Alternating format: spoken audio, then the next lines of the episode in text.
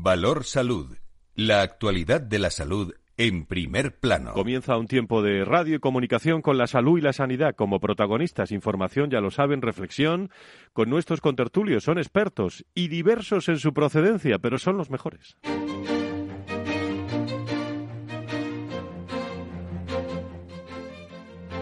Valor Salud es un espacio de actualidad de la salud con todos sus protagonistas, personas y empresas. Con Francisco García Cabello. ¿Qué tal? ¿Cómo están? Muy buenos días. Sean todos ustedes bienvenidos. Hablamos en este viernes de salud y sanidad. Ya estamos en el corazón de un noviembre, de un 5 de noviembre, con frío. Se nota en distintos lugares de, España. Sigue el coronavirus, lógicamente, en primer lugar, haciendo mella por encima de los eh, 2.000 casos UCIs en buena situación. Seguimos teniendo fallecidos, lógicamente, y hay que acordarse de todos ellos, pero seguimos teniendo una incidencia también acumulada por debajo del 50. Eh, Vamos a estar ahí entre el 49 con algo y el 50 durante, durante un tiempo. Esa es la previsión y 87.400, más de casi 500 personas con prueba diagnóstica positiva han fallecido ya desde que el virus llegó a, a España de acuerdo con los datos recogidos por el, eh, por el Ministerio. Se habla últimamente de la parte numérica de, de todos los, los, datos de todos los viernes. Bueno, pues no les vamos a, a, dar todos en este viernes, pero hay uno que sí me interesa destacar, que es la tasa de positividad. ¿eh? Se sitúa en estos momentos eh, por debajo del 3, en el 2,76%.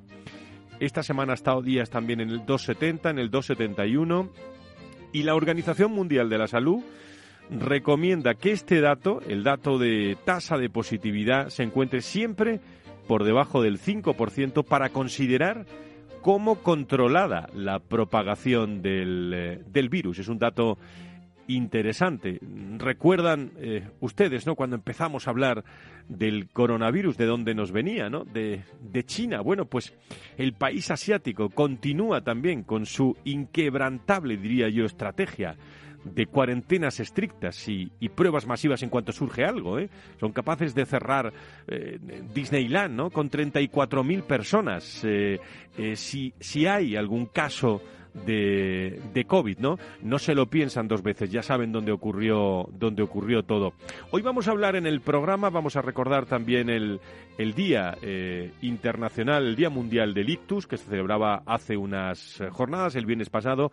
Hay muchas personas afectadas por esto. Vamos a hablar de la fatiga eh, crónica y, y vamos a hablar también de la inmunidad de rebaño, para que nos aclaremos todos de qué estamos hablando.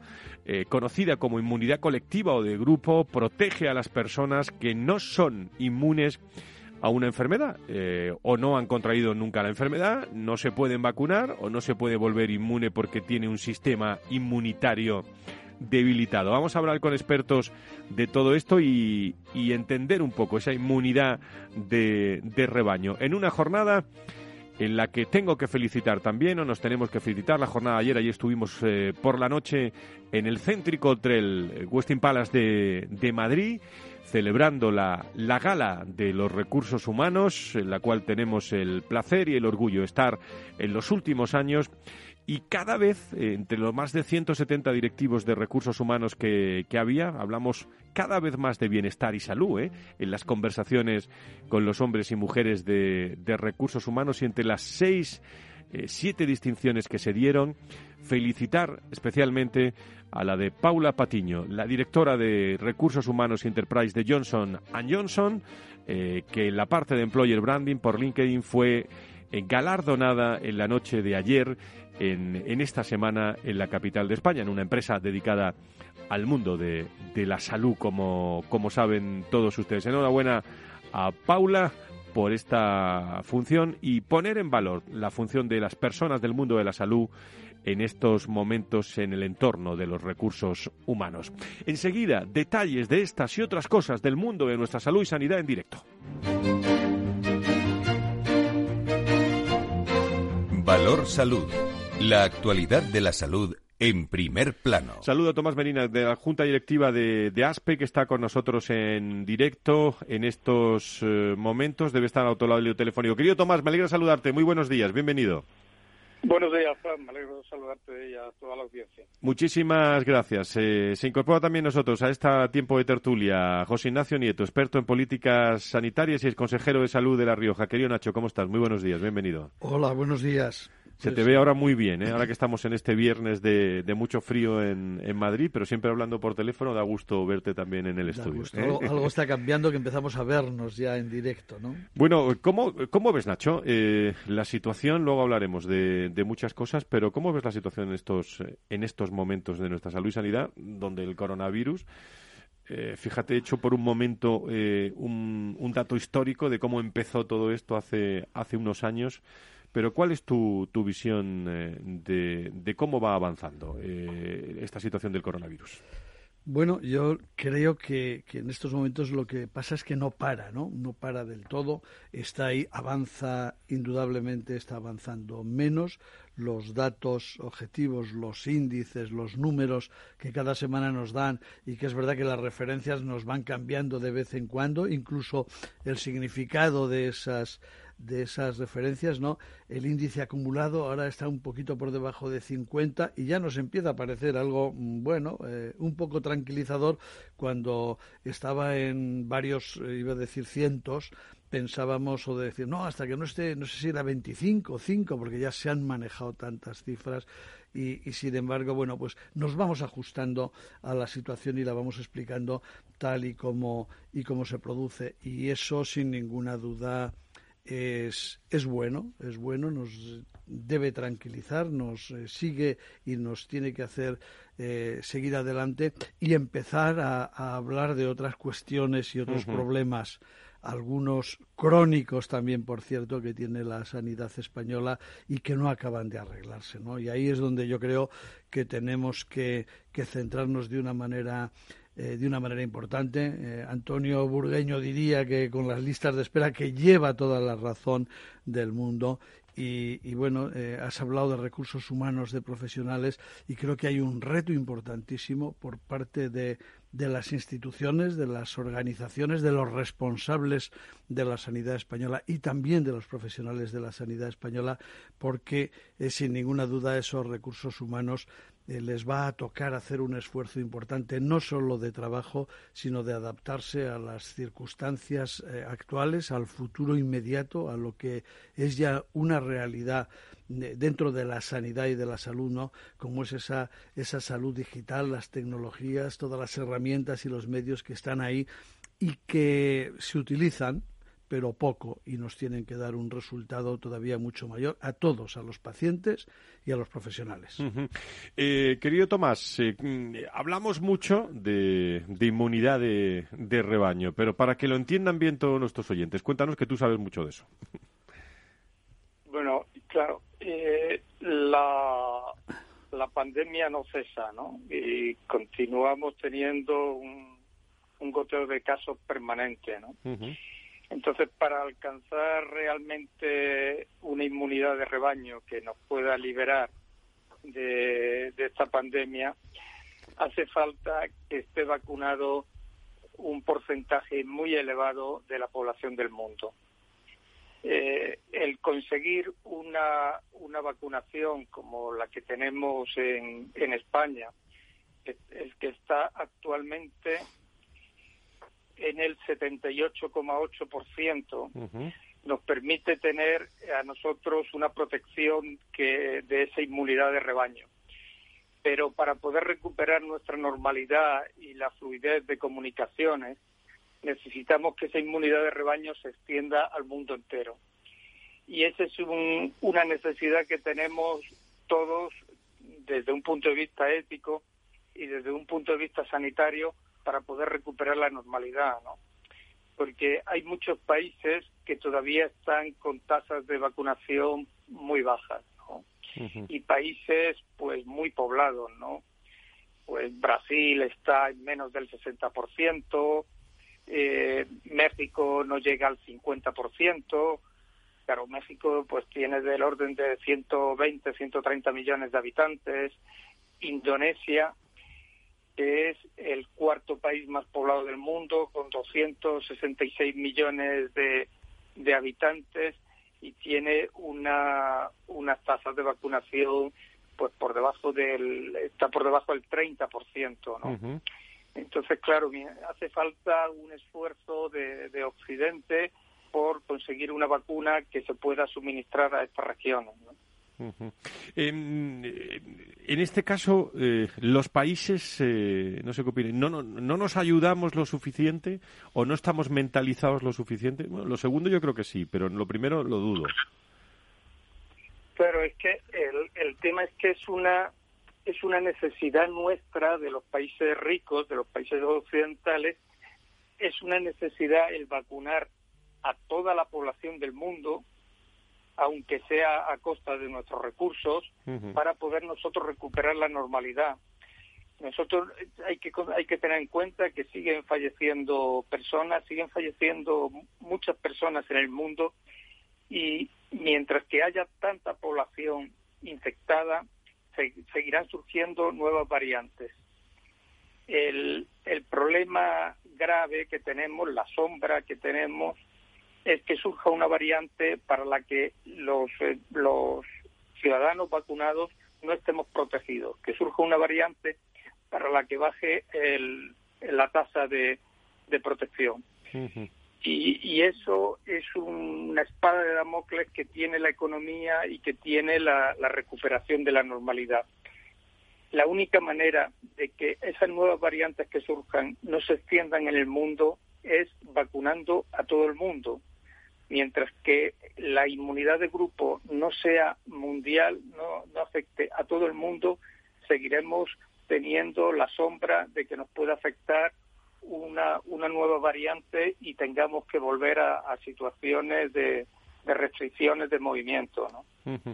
Nacho, ¿cómo lo ves? Sí, mm, evidentemente que es un problema mundial y que nos afecta a todos porque la necesidad de esa inmunidad de rebaño, el rebaño somos todos, no somos España o no somos Europa o, ninguno de los, de los continentes y evidentemente eso nos obliga, aunque no sea más que por interés, además por, eh, un espíritu de cooperación, a ayudar a otros países que están en peores condiciones. Pero también ahí habría que hacer una llamada a que países, eh, todos los países tienen que hacer el esfuerzo suficiente, porque en algunos casos no pueden y hay que ayudar, pero en otros a lo mejor también podrían eh, seguir. Mm, medidas o políticas que ayudasen a que esas tasas de vacunación fuesen superior. Evidentemente que cada país eh, tiene una situación y es diferente, pero ah, deben compaginarse las dos cosas. No solo que nos, eh, no podemos echarnos la culpa porque no se ayuda lo suficiente, que seguro que no se ayuda eh, lo suficiente y muchas veces parece que todo es demasiado cuando se lo damos a un tercero,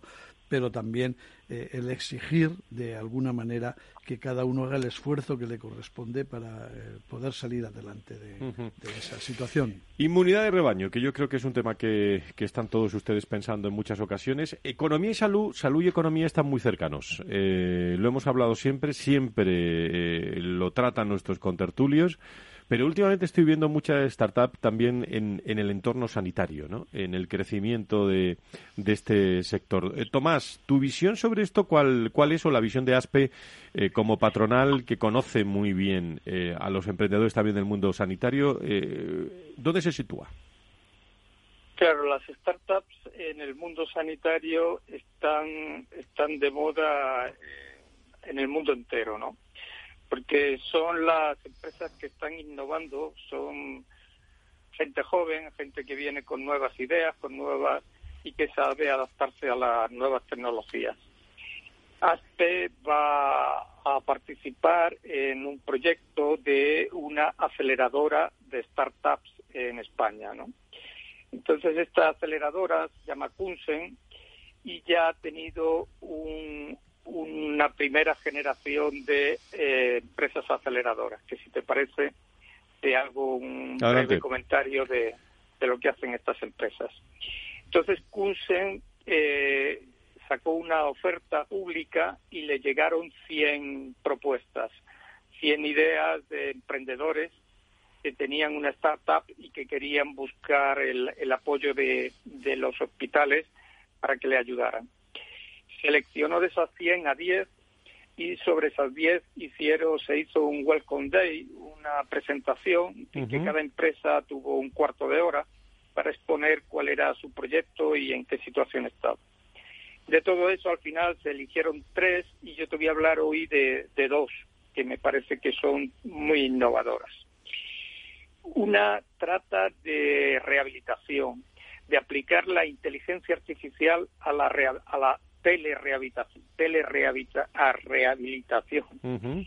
Entonces, eh, cuando vas a la fisioterapia y al final pues te dan un papel con los ejercicios que tienes que hacer en casa, este, esta empresa lo que hace es sustituir esa función de manera que mediante un programa tú haces el ejercicio ante, ante el móvil o ante la tablet o el ordenador, de forma que se van grabando todos los movimientos que tú haces. Eh, está conectado con la clínica de rehabilitación donde te pueden decir dónde estás fallando, qué es lo que no estás haciendo bien y te van corrigiendo, ¿no? Entonces, claro, esto, pues con todo el tema del COVID, del confinamiento, pues facilita la, la conexión de, del paciente con, con el centro. Entonces, esta es una empresa, se llama TRAC, que son unos chavales jóvenes que son ingenieros y fisioterapeutas, y que va a empezar a estar ya con, con 28 clínicas trabajando. Entonces, Kunsen, en, su proceso de aceleración, eh, lo que hace es, llevar a las empresas, a estas empresas, a los hospitales, para que allí puedan probar sus programas. Y después hay otra que se llama Legit, que es una empresa que lo que utiliza es la, la inteligencia artificial para hacer el diagnóstico de lesiones de, dermatológicas. Entonces, eh, tiene testados 40, 40 patologías en las que consigue una, una gran precisión en el diagnóstico. Entonces sirve para, ya sabes que la, ahora con, con el cambio climático, las radiaciones solares alteran mucho la piel y nos tenemos que proteger. Entonces aquellas personas que tienen muchos lunares, muchas manchas en la piel, pueden mediante fotografías comunicarse con el comunicarse con el dermatólogo y el dermatólogo tener echar un vistazo rápido. echar un vistazo rápido eso es. Pues son dos sí. adelante Tomás sí sí. ASPE participa en, en esta en esta aceleradora para tener un, un observatorio de, las nuevas ideas que están surgiendo en la sanidad. Qué interesante, eh, qué interesante eso en un mundo, eh, eh, tú también conoces muy bien la economía y la salud, Nacho, en, el que cada vez hay más iniciativa ¿no? E, e, económica en torno a la salud. Es que es la única salida. lo decíamos antes, en este mundo en el que estamos ahora mismo hay que buscar soluciones de, de este tipo están ahí porque la tecnología está, los medios están. Mm, se ha nombrado en los dos proyectos, si no se me ha escapado nada, la inteligencia artificial. Es que es la única manera en la que ahora se puede seguir trabajando. están cambiando las herramientas y yo creo que tenemos la obligación, una obligación en sentido estricto, de utilizar y de hacer valer todas esas herramientas para poder prestar una asistencia mejor, mejor para los ciudadanos, mejor para los profesionales y mejor al final para la sociedad con mejores resultados. En todo influye la economía, evidentemente. En la salud ha influido siempre en este momento de una manera especial, pero es que las inversiones eh, también de alguna manera tienen que cambiar. Eh, no solo hay que invertir y se está invirtiendo hoy en, tecnología médica, sino también en tecnología de los sistemas de información para tener importantes eh, bases de datos, big data, para poderlos utilizar con inteligencia artificial y conseguir muchos resultados. En el primer ejemplo que decía de la rehabilitación, no es solo que, que la persona es, es que, eh, claro, está siendo atendida en su casa, se está rehabilitando en casa. Los profesionales pueden atender a más pacientes, no se tienen que desplazar. En el hospital o en el centro sanitario atenderán a los que realmente necesitan. Aumentamos nuestro eh, campo y nuestro ámbito de actuación, se puede atender a más personas más rápidamente y mejor, porque no hay que pensar, no podemos pensar en estos momentos si se hace bien, que utilizar esos medios hacen que se esté prestando, que se pueda prestar una atención eh, peor o deficitaria o de menor calidad que la que se da presencialmente en aquellos casos en que se puede hacer, eh, lógicamente. Muy bien, pues eh, en esta primera... Sí, Nacho, ¿quieres decir sí, No, no, decir decirle a Tomás que efectivamente que son eh, proyectos importantísimos que estamos hablando ya hace un rato y, no, yo creo que no le había saludado ah, ¿eh?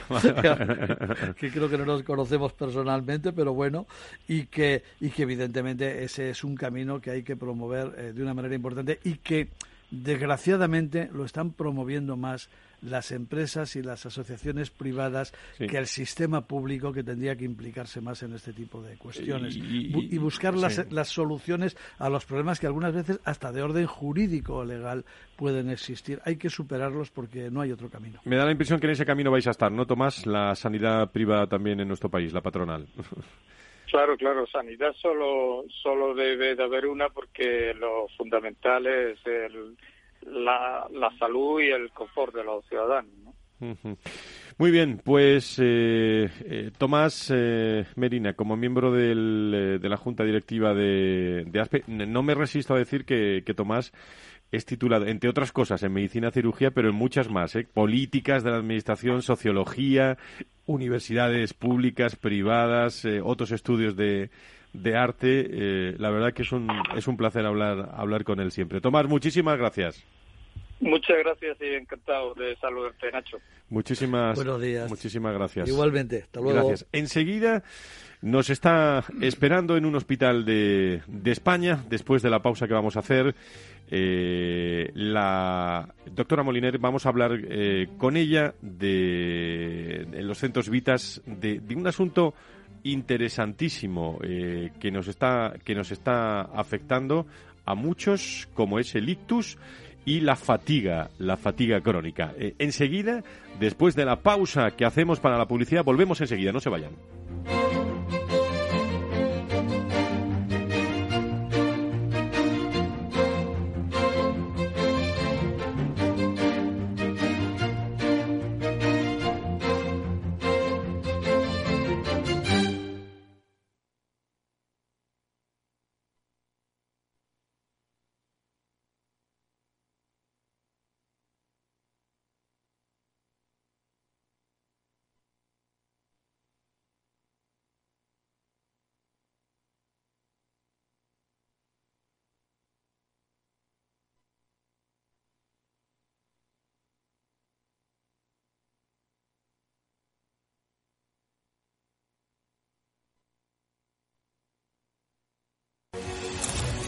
Es cuando el gestor lo invierte todo en renta variable. No me hagas spoilers.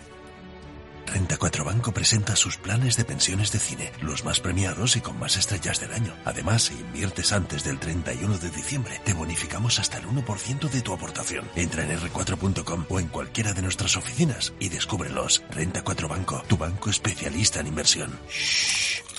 Perdón. Gestora más premiada por expansión All Fans y líder de la Liga de las Estrellas de Morningstar. Consulta las bases de la promoción en r4.com.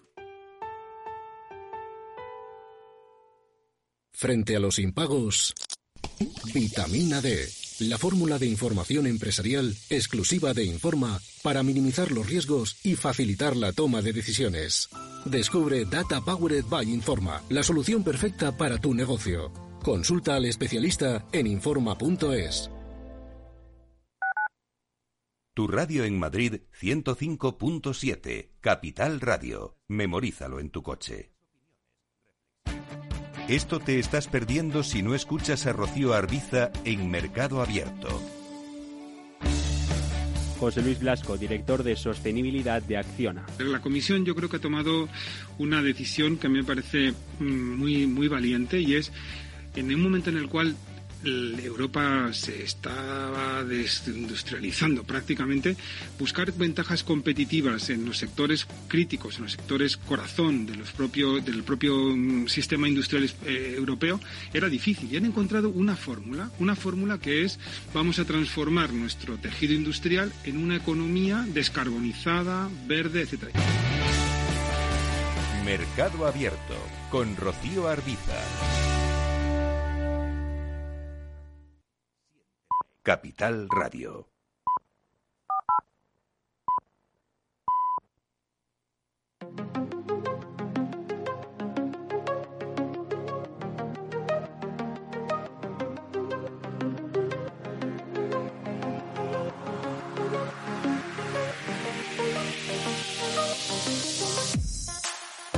Valor Salud es un espacio de actualidad de la salud con todos sus protagonistas, personas y empresas.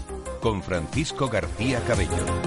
Estamos en este 5 de noviembre eh, con la reflexión de la salud y la sanidad en directo con, eh, con todos eh, ustedes, con nuestros contertulios, con los temas de investigación, con las personas y con las empresas.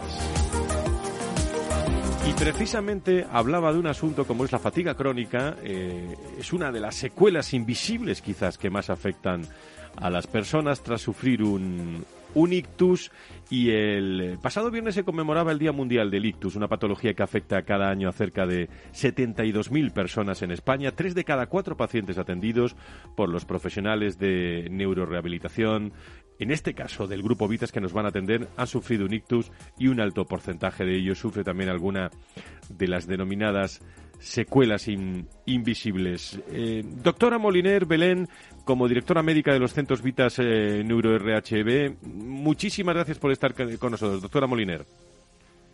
Hola, ¿qué tal? Buenas tardes, gracias a vosotros. decimos que es un. Eh, deja secuelas invisibles, esa fatiga esa fatiga crónica. Cuéntanos cómo, cómo se perciben, doctora. Sí, bueno, eh, bueno, los ictus eh, es verdad es la, es la causa más, más frecuente de daño cerebral adquirido. Hay de distintos tipos, de distintas gravedades. Digamos que los ictus leves, moderados, no suelen dejar unas secuelas a nivel motor, a nivel cognitivo demasiado importantes. Son, las, son los típicos ictus que eh, una vez pasada, pasado el periodo agudo te dicen que hagas una vida normal, pero la persona se encuentra con que no puede hacer esa vida normal. ¿Por qué? Pues porque tiene este tipo de secuelas invisibles. La fatiga mental, en concreto, es una de ellas. O sea, son personas a las que les cuesta eh, volver a hacer su vida normal precisamente por esto, porque su cerebro no puede, no puede, eh, digamos, llevar la vida que llevaba antes. Eh, se cansa, se cansa con mucha facilidad. ¿Qué factores de, riesgo tienen cuando hablamos que el ictus es la primera causa, doctora, de mortalidad, por ejemplo, en mujeres? Bueno, el ictus es una, es una enfermedad eh, cerebrovascular. Eh, las enfermedades cerebrovasculares, que son, eh, bueno, hoy por hoy la tercera causa de muerte en el mundo occidental y, en España en concreto la segunda causa de muerte, la primera en mujeres, están detrás casi siempre los, los denominados factores de riesgo cardiovascular, que yo creo que más o menos todos conocemos. El más frecuente de todos es la hipertensión arterial. Eh, si se lograra controlar eh, la hipertensión arterial, casi un 90% de los ictus podrían, podrían prevenirse. Después, eh, otras causas, pues está la diabetes. hoy en día es muy frecuente la diabetes tipo 2, que es esa que empieza con una hiperglucemia. Después está también pues el tabaquismo, el consumo de tóxicos, el estrés. Hay, hay distintos, son todos los factores de riesgo cardiovascular, el colesterol hablamos eh, precisamente de mortalidad en, mujeres. ¿Hay alguna causa eh, concreta y sobre todo también cómo, insisto en este dato que me llama la atención, y cómo prevenir también todo, todo esto que estamos hablando de, del, ictus en esta mañana, doctora? Pues mira, eh, la Sociedad Española de Neurología habla de que lo que yo lo que te comentaba, que casi un 90% de los ictus se podrían prevenir, ¿no? Eh, tanto en mujeres como en hombres. En mujeres hablamos de que es efectivamente la primera causa de muerte.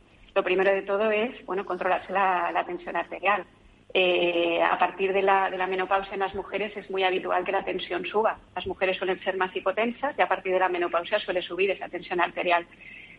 Eh, nosotros nos encontramos muchas veces con muchos pacientes que, que, nos llegan al servicio y dicen, mira, es que nunca, nunca he ido al médico, no he tenido que ir nunca en la vida. Bueno, seguramente es porque nunca se han controlado. Entonces la tensión se tiene que controlar, eh, hay que hacer un chequeo médico pues eh, una vez al año habitualmente para ver cómo está ese colesterol, cómo está el azúcar, hay que dejar los hábitos tóxicos, hay que hacer un poquito de deporte todos los días. Esos son, digamos, los, eh, pues algunos hábitos de salud cerebral que pueden prevenir eh, las enfermedades cerebrovasculares. Muy bien, doctora Moliner, pues eh, no sé si tiene algo más que añadir, pero me, me, me alegraba muchísimo eh, conectar con Vitas esta mañanita y con ustedes también para, porque no nos dio mucho tiempo la semana pasada con el Día Mundial del, del Ictus y poder, eh, poder analizar también con, con todos ustedes esto en, en vivo y en directo. ¿Alguna cosa más que añadir? Bueno, solamente las personas que hayan tenido un ictus, eh, siempre que, intenten valorarse, ¿no? Siempre que tengan este tipo de sintomatología más invisible, que, les impida hacer una vida normal, pues volver a su trabajo. O sea, que a lo mejor sí que son independientes en su casa a nivel social, pero que pues eh, les impide volver a trabajar, pues bueno, están invitados a, valorarse, a, una serie de, de pautas individualizadas para mejorar de alguna forma su calidad de vida. Muy bien, doctora Moliner, desde Vitas, muchísimas gracias por estar con nosotros. Muy buenos días, gracias. Buenos días, gracias a vosotros.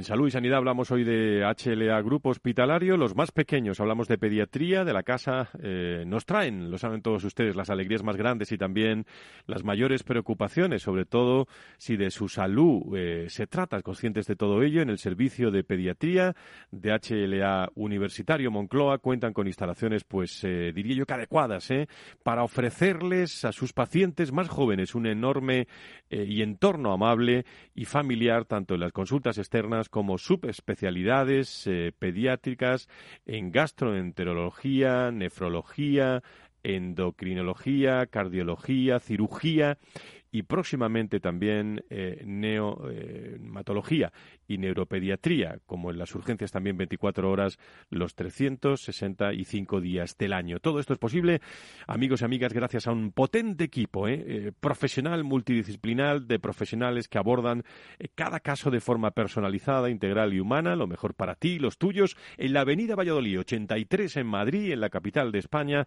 citas al 91 758 1196, repito el teléfono 91 758 11 96. Hablamos de HLA Grupo Hospitalario.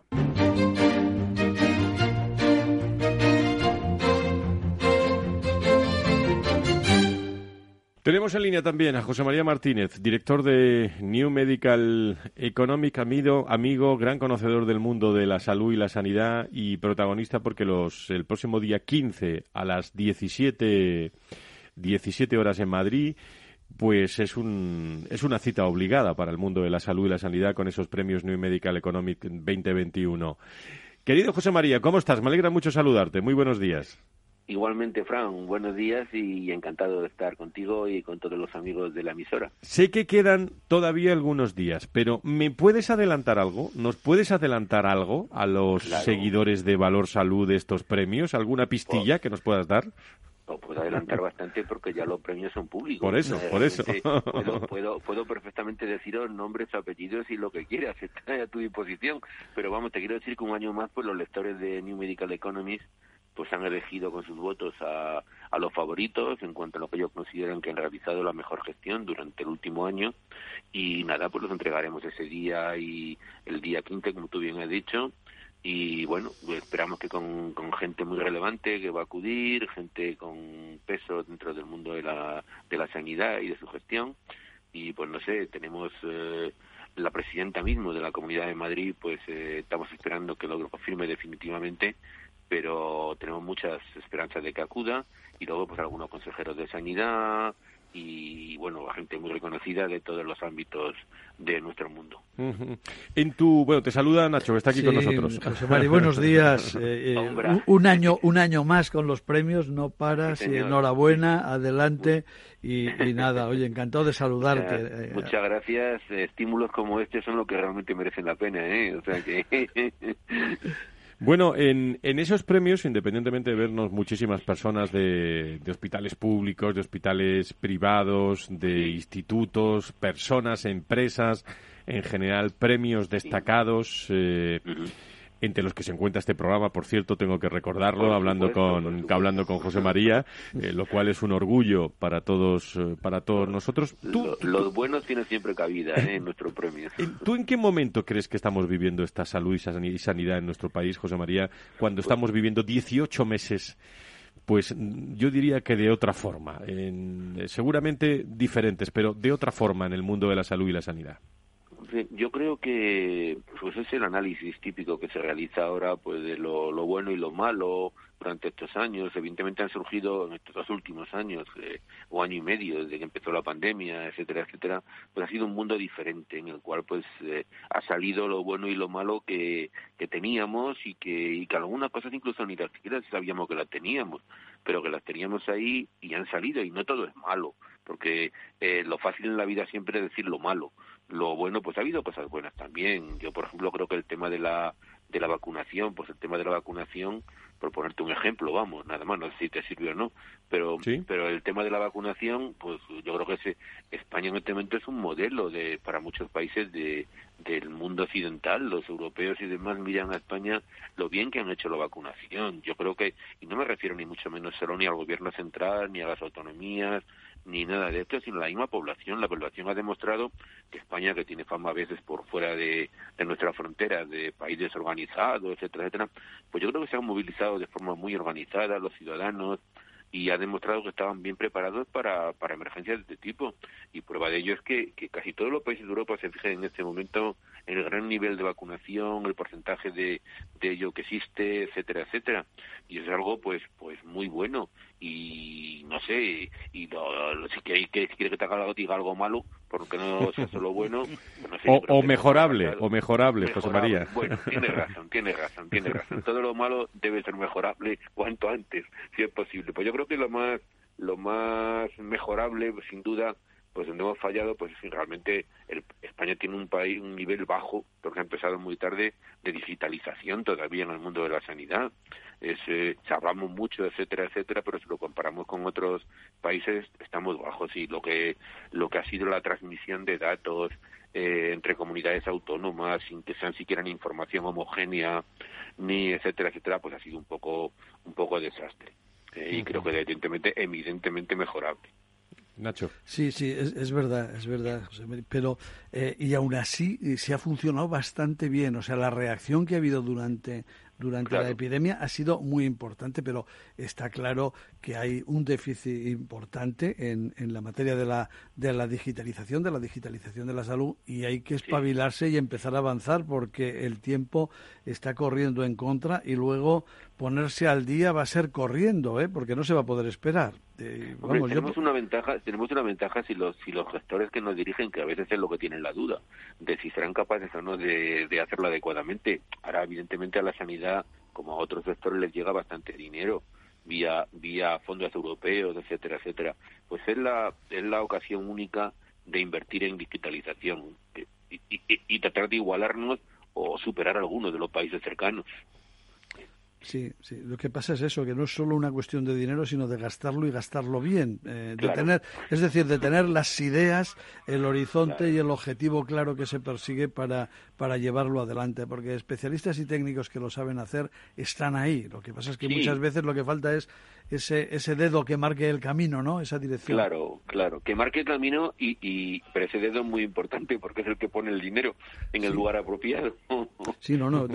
Partido de que está el dinero, ¿eh? Eh, ¿Dónde está Sí, sí, Nacho. No, iba a decir que, que se te ha hecho corta la pandemia, porque no son 18 meses, llevamos más de 20 ya. ¿eh? Más, de 20, más de 20, sí, sí, sí, sí, He, rebajado dos. Casi, dije casi dos años, luego me casi año y medio por si acaso. Pero Muy bien, pues José María, sobre los premios una cita yo diría que, que obligada y sobre todo eh, muy emocionante para ti y sobre todo ver al mundo de la salud y la sanidad con desde esa atalaya ¿no? De, de, todo el sector y con un prestigio enorme y con, y con un contenido cada vez más importante en el mundo de la salud y la sanidad, ¿no? Yo creo que el prestigio nos lo dais sin duda pues todos los buenos amigos y grandes profesionales que, que acudís a ellos y que estáis pendientes de ellos. Ese nos da nuestro prestigio, ¿eh?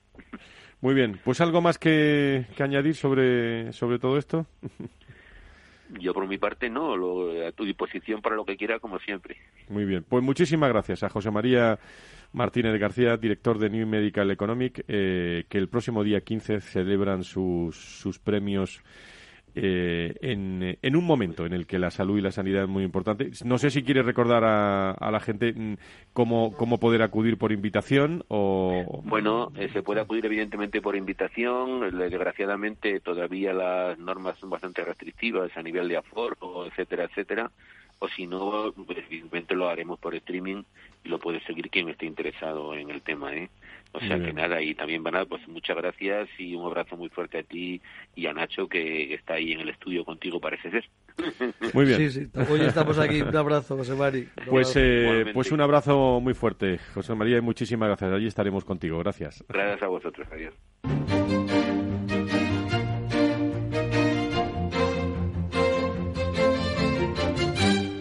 Pues enseguida vamos a ir también a llamar a Antonio Burgueño, eh, que estará con nosotros en la tertulia, en la tertulia final. Pero eh, cuando estamos hablando de investigación, hoy también queríamos hablar con Adriana Terradez, directora general de OncoDNA en España y Portugal. Investigación, empresas. Eh, se cumple un año, por cierto, de la integración de Integragen, compañía francesa especializada en secuenciación de ADN y análisis eh, bioinformáticos y cuatro años también desde que se fusionasen también con la española eh, Biosequence, dedicada a la medicina de precisión. Una medicina de precisión que, no es que esté de moda, pero está en lo más alto también en nuestro país y muchas veces hay que, hay que conocerla en profundidad. Eh, Adriana Terradez, ¿cómo estás? Muy buenos días, bienvenida. Hola, muy buenos días. Muchísimas gracias. Bueno, medicina de precisión. Explícale a nuestros oyentes, para el tratamiento, diagnóstico de cáncer, ¿qué tipo de cáncer? Cuéntanos. Sí, pues al final la medicina de precisión eh, aplicada a la oncología puede ser útil en cualquier tipo de tumor. Generalmente en tumores avanzados, tumores que son más agresivos, eh, ya al diagnóstico incluso, o tumores raros o infrecuentes. Entonces, en estos casos, eh, la medicina de precisión consiste en analizar el tumor de cada paciente para dar con el tratamiento que sería el más indicado para su caso. Vuestra empresa analiza pues toda la base científica, tecnológica, eh, pero hay un gran componente médico, pero también un gran componente tecnológico en este caso, ¿no? En, eh, cuando hablamos de precisión. Sí, por supuesto. Al final es gracias a todas las tecnologías de ultrasecuenciación que llamamos, que nos permiten analizar muchísima cantidad de genes en muy poco tiempo, que podemos dar ahora resultados que ya se pueden utilizar en la clínica, porque al final son resultados que ya en menos de una semana se pueden se pueden entregar y entonces ya los, los oncólogos médicos, en este caso, podrían utilizarlos para tratar a sus pacientes. Y, y la, la tecnología, como, como bien dices, ha avanzado tanto en estos años que es lo que la que nos permite que lo podamos utilizarla en la práctica. Y además vais a participar de forma activa en el, eh, por eso os llamo también, en el tercer Congreso Interdisciplinar en Genética eh, Humana, que se está celebrando del 3 al, eh, precisamente al, al 5 de, de, noviembre, al día de, de hoy, en el Palacio de Congresos de Valencia, ¿no? Sí, es correcto. Eh, estamos presentes eh, aquí, llevamos desde ayer y estaremos hasta mañana y estamos presentando un poco nuestras soluciones, los últimos avances que hay en el campo de la medicina de precisión, tanto en oncología como también para, para la investigación en otros tipos de enfermedades raras, eh, todo aplicado a la genética humana. ¿Cómo se está desarrollando este congreso que estáis celebrando hoy y qué conclusiones eh, sacáis así eh, de forma de forma a modo de titular, querida Adriana? Pues bueno, la verdad es que está siendo muy interesante, sobre todo poder volvernos a reunir todos después de la pandemia, que creo que es algo muy necesario y, que echábamos en falta. La verdad es que la asistencia ha sido más alta de lo esperado, yo creo que será en torno a las 600 personas y, y está marcando el, el, el avance en, la, en, las tecnologías y, y también en el conocimiento científico y médico que está habiendo, está marcando ahora, yo creo, un punto de inflexión ya no solo se están aplicando estas tecnologías para el diagnóstico, sino que también se están eh, aplicando para mejorar los tratamientos, para prevenir e incluso para evitar enfermedades. Y esto ya lo estamos viendo con muchos de los estudios que se están presentando.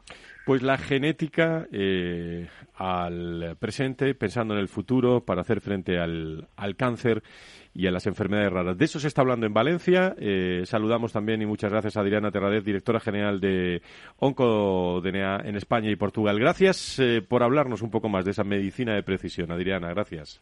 Muchas gracias. Un saludo. Un saludo. Nos vamos a la tertulia final.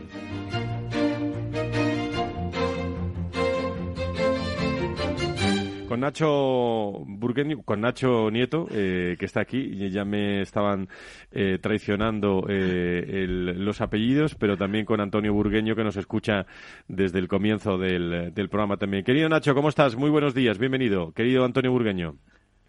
Muy buenas, nos estoy fusionando, ¿eh? A Nacho lo tengo aquí, pero es que estáis fusionados todos los viernes aquí, ¿eh? Estamos fusionados los viernes y, siempre en contacto. Es un buen amigo y buen profesional. juntos pero no revueltos. Eso es, eso es, eso es. Unas veces por Zoom, en directo, otras por teléfono, pero siempre en esta tertulia final. ¿Qué, eh, ¿Con qué os quedáis? ¿Con qué reflexión os quedáis de, de esta jornada de, de viernes, Antonio, eh, del mundo de la salud, de la, de la sanidad como, como reto o como o como reflexión también para el final del programa? Bueno, pues yo, yo, vamos, ya que se está hablando esta semana de, presupuestos y se seguirá hablando las siguientes siguientes, pues yo quería poner acento en el problema presupuestario que va a haber y que está oculto en la sanidad española porque estamos hablando de que hay un número de intervenciones muy Buen tema le ha sacado a Nacho, buen tema le ha sacado a Nacho, que yo creo que eso le sabe bastante de eso. no te interrumpo, sigue, sigue, sigue. Estamos, estamos haciendo un estudio llevando el problema de que, que estimamos que hay una demanda oculta de unas 800.000 intervenciones en España, y eso, ponerlo al día, hasta el 2019, estamos hablando de mucho dinero. Eh, pero de muchísimo dinero y que habrá que poner en algún momento y que habrá que dar solución porque hay dinero, sobre, sobre todo son pacientes enfermos, o sea, tema preocupante y que se tiene que traducir en dinero, claro. Eh, eh, ciertamente, vamos a ver, sabemos que la pandemia lo, lo hablamos repetidamente, ha dejado muchas cosas sin hacer. Eh, hemos avanzado en unas, pero hemos dejado otras sin hacer. Y esta, sin ninguna duda, es una de ellas. Pero eh, yo creo que es eh, muy importante que a todos esos pacientes que hay que, que, hay que eh, atender o que no están atendidos o que no están diagnosticados, se les eh, haga ese diagnóstico y se les eh, aplique, se les prevea y se les aplique ese tratamiento adecuadamente. ¿no? las listas de espera a veces eh, se engordan y se adelgazan eh, casi artificialmente. Eso, eso no puede ser. Necesitamos, y es muy difícil, eh, Antonio, y tú lo sabes bien, que necesitamos datos, necesitaríamos datos de verdad, datos que que sean realmente fiables y que muestren la realidad exacta de lo que hay, porque al final, eh, si no, en muchas ocasiones lo que tenemos que trabajar es con previsiones, extrapolando los datos de un sitio a otro, unos los dan del todo, otros no, otros, eh, bueno, hacen eso de cocinarlos o maquillarlos, ¿no? que se utiliza mucho en, en, este mundo de los números y eso eh, nunca nos eh, pone en una buena situación para poder buscar una buena solución. Antonio, ¿algo que decir? sí, sí, es que este tema da para un programa y para una semana de debate, porque tiene razón Nacho lo que dice, los datos de esta espera hay que cogerlos, eh, porque evidentemente se maquillan. Es decir, si un paciente dice, venga usted a consulta, no puedo, mañana no, no puedo, pues no se preocupe, usted le vuelvo a llamar, pero le vuelvo a llamar, pero usted ya no cuenta como seis meses de espera, usted empieza a contar como un día. Y ese tipo de cosas, pues el sistema lo permite. Pero la realidad es tozuda, es decir, ahora mismo la interpretación de esta espera es que a lo mejor el que está diagnosticando más deprisa le está creciendo más lista de espera. Conclusión, más lista de espera significa que está trabajando más en resolver los problemas. Es decir, es un momento muy complejo. La realidad es, y, lo he traído a colación en este programa, que siempre hablo de ello porque es lo que venimos trabajando habitualmente, pues es el problema, pero es en los presupuestos no está contemplada esta partida. La partida COVID eh, que se, especial que se hizo debería empezar, porque ahí las comunidades han dotado hasta el momento 400 millones de euros para este problema. Es que yo calculo que tenía que haber 4.000 millones o 3.500 millones de euros, por lo menos. Entonces los números no salen, las cuentas no salen, no, los... no van a eh, salir. Y el problema es que detrás hay pacientes enfermos y, y, de gracias personales. Ese es el problema. Es un tema, sobre todo cuando lo escuchan eh, Nacho, los pacientes, ¿eh? Claro, claro, claro, eso te iba a decir. O sea, em, los pacientes necesitan eh, tener una respuesta, no digo ya una confianza, una tranquilidad que también la necesitan, pero sobre todo necesitan necesitan una respuesta. Mm, yo creo, vamos, estoy plenamente convencido que, el sistema sanitario necesita dar eh, una vuelta importante, muy importante, casi, casi un salto mortal en el aire para, para eh, cambiar algunas cosas que es imprescindible para resolver algunos de estos problemas. Podemos estar metiendo más dinero al sistema, mucho más del que dicen los presupuestos y del que nos gustaría, y no solucionarlo. Podemos estar metiendo más profesionales eh, que son necesarios, pero por muchos que metamos, si no se cambian algunas cuestiones, no se resolverá tampoco el problema. Por tanto, es algo que efectivamente es. Eh, eh, hay, hay un problema, estamos hablando de una parte del problema, analizando una cuestión concreta, que son las listas de espera con todo lo que conlleva, pero el problema es, es, mucho, más, es mucho más amplio. No se resolverán las listas de espera si no se resuelven otra serie de cuestiones algunas clásicas, por cierto, algunos son problemas clásicos, pero que hoy mejor que nunca eh, están las condiciones, yo entiendo, para afrontarlos y para dar esa vuelta que hace falta o esa voltereta y empezar a, arreglarlos. La pandemia nos ha enseñado que se puede, que se pueden hacer cosas que eran impensables. Y bueno, estamos en un momento eh, en que las eh, técnicas clínicas, las tecnologías médicas y el resto de tecnologías están ahí esperándonos para que adoptemos esas soluciones. Es verdad que hay que implicar a mucha gente Sí, habéis hablado de gente y de profesionales. En el eh, último Congreso de Recursos Humanos mm, eh, me decían que no habían, eh, que había mucha gente, pero que no había, en este caso, profesionales. Una escasez de, talento también en el sector en estos momentos. Pues y más que y más que a ver, porque es que como como no pague bien a tu trabajador se te acaba. Eso, ese tema también salió, la retribución. es, un tema. Es que venimos. Yo llevo en esto, se va a decir 25 años, ya los he pasado eh, y todavía soy joven, pero y me quedan unos cuantos más, pero seguro que seguimos hablando de lo mismo. Es que queremos, eh, necesitamos aplicar políticas del mundo empresarial, eh, política de recursos humanos del mundo empresarial, en un marco administrativo que da muchas complejidades y que ata mucho. Yo siempre digo que por muy que, que cuando se hacen cosas en el sistema público, los gestores los profesionales hacen cosas, ya tiene mérito, porque es un sistema muy complejo de gestionar. Nacho, 10 segundos, que me dice Miki y Pedro que me quedan, me quedan 30 segundos. Has dado la solución, ¿eh? Has dado la solución. Eh, si son problemas administrativos o es el marco, hay que cambiarlo.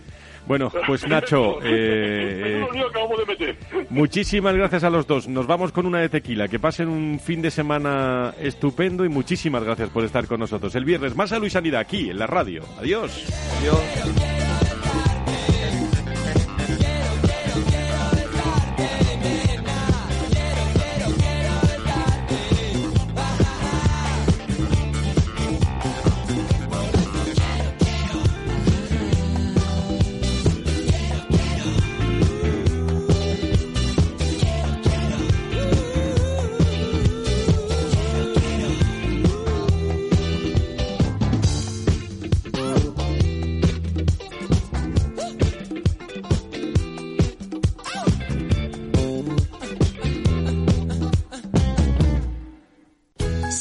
Pensando en comprar una casa, entra en cuchabank.es y accede a nuestra oferta hipotecaria.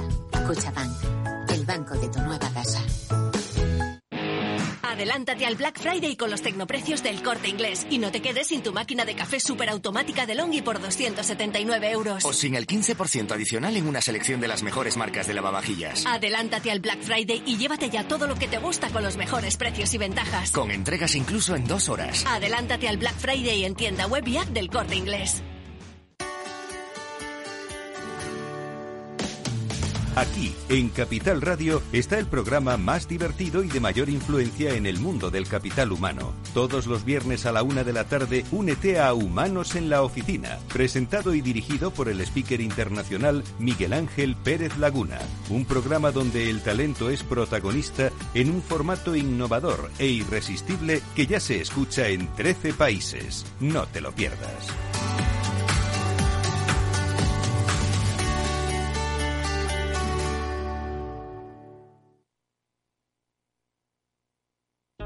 Capital Radio existe para ayudar a las personas a formarse y conocer la verdad de la economía. Los valores que Capital Radio defiende son la verdad, la libertad y la responsabilidad. Capital Radio es una empresa independiente que no se identifica con ideologías políticas. Capital Radio está aquí para ayudar a las empresas a comunicar cómo crean valor. Capital Radio apuesta por empresas sostenibles, transparentes y comprometidas con la sociedad. ¿Y tú? ¿También quieres trabajar por un mundo mejor? Aquí tienes tu sintonía. Capital Radio, con la gente que aporta y no se aparta.